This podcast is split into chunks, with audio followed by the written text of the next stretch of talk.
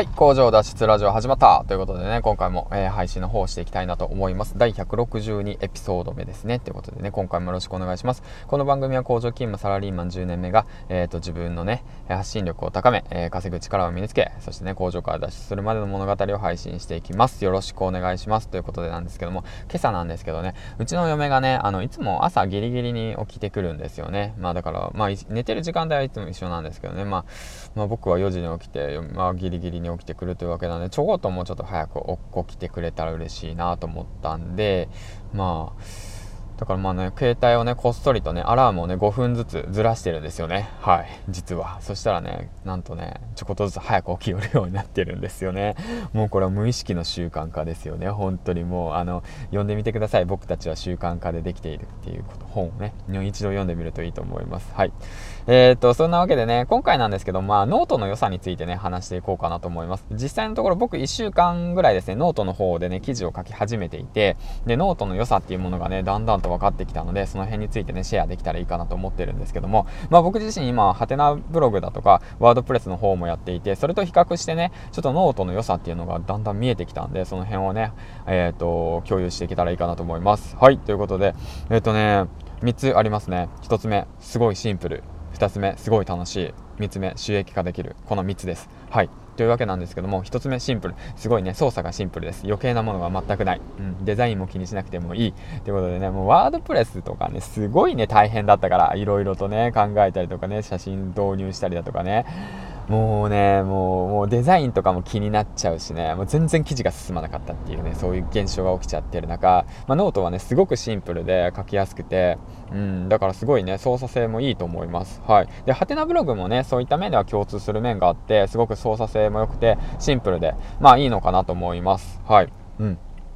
で、その部分でも、まあ、はてなブログとノートっていうものはね、一応、何度かリンクしてることなのかな。同じような形でやりやすいんで、どっちを選んでもいいかなと思いますね。はい。で、二つ目、楽しい。楽しいですね。本当になんか、継続させるコツがすごく散りばめられていて、で、僕、まあ、1週間継続した時にはね、あ、14日間かな、連続で継続した時は、あの、ノート、連続14日間投稿みたいな感じでね、書いていて、で、僕ね、な、2日間ぐらいね、あ、1日か、1日ね、あの、投稿をね、その予約はしたんだけど、しっかりと投稿されてなくてで連続回数が消えちゃった時にで、まあ、今日ね一応、まあ、下書きなんですけど投稿したら、えっ、ー、とね、3週間連続投稿おめでとうみたいな感じでねすごく楽しいんですよ言ってくれることが。で習慣化させるその何て言うんだろうな。あとあの後押しをしてくれるっていうのがすごく楽しくて。であとはね交流できるってことですね。もう簡単に交流できるってことと見てるユーザーさんが結構多いのかなと思っていて。うん。だからね、まあ、すごくまあ身近に感じれて楽しいって部分がありますね。で、そういった面では、どちらかというと、まあ、ハテナブログも同じような形かなと思います。あの、継続する部分が楽しいなっていうものとは、ハテ、ハテナブックマークとかね、読者になるとかいう機能がついていて、まあ、何なんだろうな、身近に感じれるっていう形はいいかなと思う。その反面ね、ワードプレスっていうものは、やはりね、どうなんだろうな、なかなかその身近に感じるっていうものがないし、毎日更新することの結構辛さとかっていうのを感じられますね。でもワードプレスでね、記事更新したからねって言ってね、おめでとうって言ってくれる人いないですからね。別にそんなね、まあそんな機能求めてない人も多いかと思うんですけど、まあワードプレスっていうものはやはり SEO 対策だとかね、そういったものをして、で、なんていうのはやっぱ、そのね、Google さんから気に入られるようにね、Google からおめでとうって言われるようにならなくちゃいけないんでね、うん、まあなかなかやっぱその辺ではまあ、結構ね、ハードルが高いなって言ってつくづく感じてますね。うん。はい。で、まあでもその分ですね、その分なんか WordPress の方は自分のものとして資産として残るんですよね。で、その反面、その、なんだろうな、ノートだとかはてなブログっていうのは、その会社がなくなってしまったらもう消えてしまうんですよ。ポンって言って。だからその分ではの WordPress っていうものは、まあ、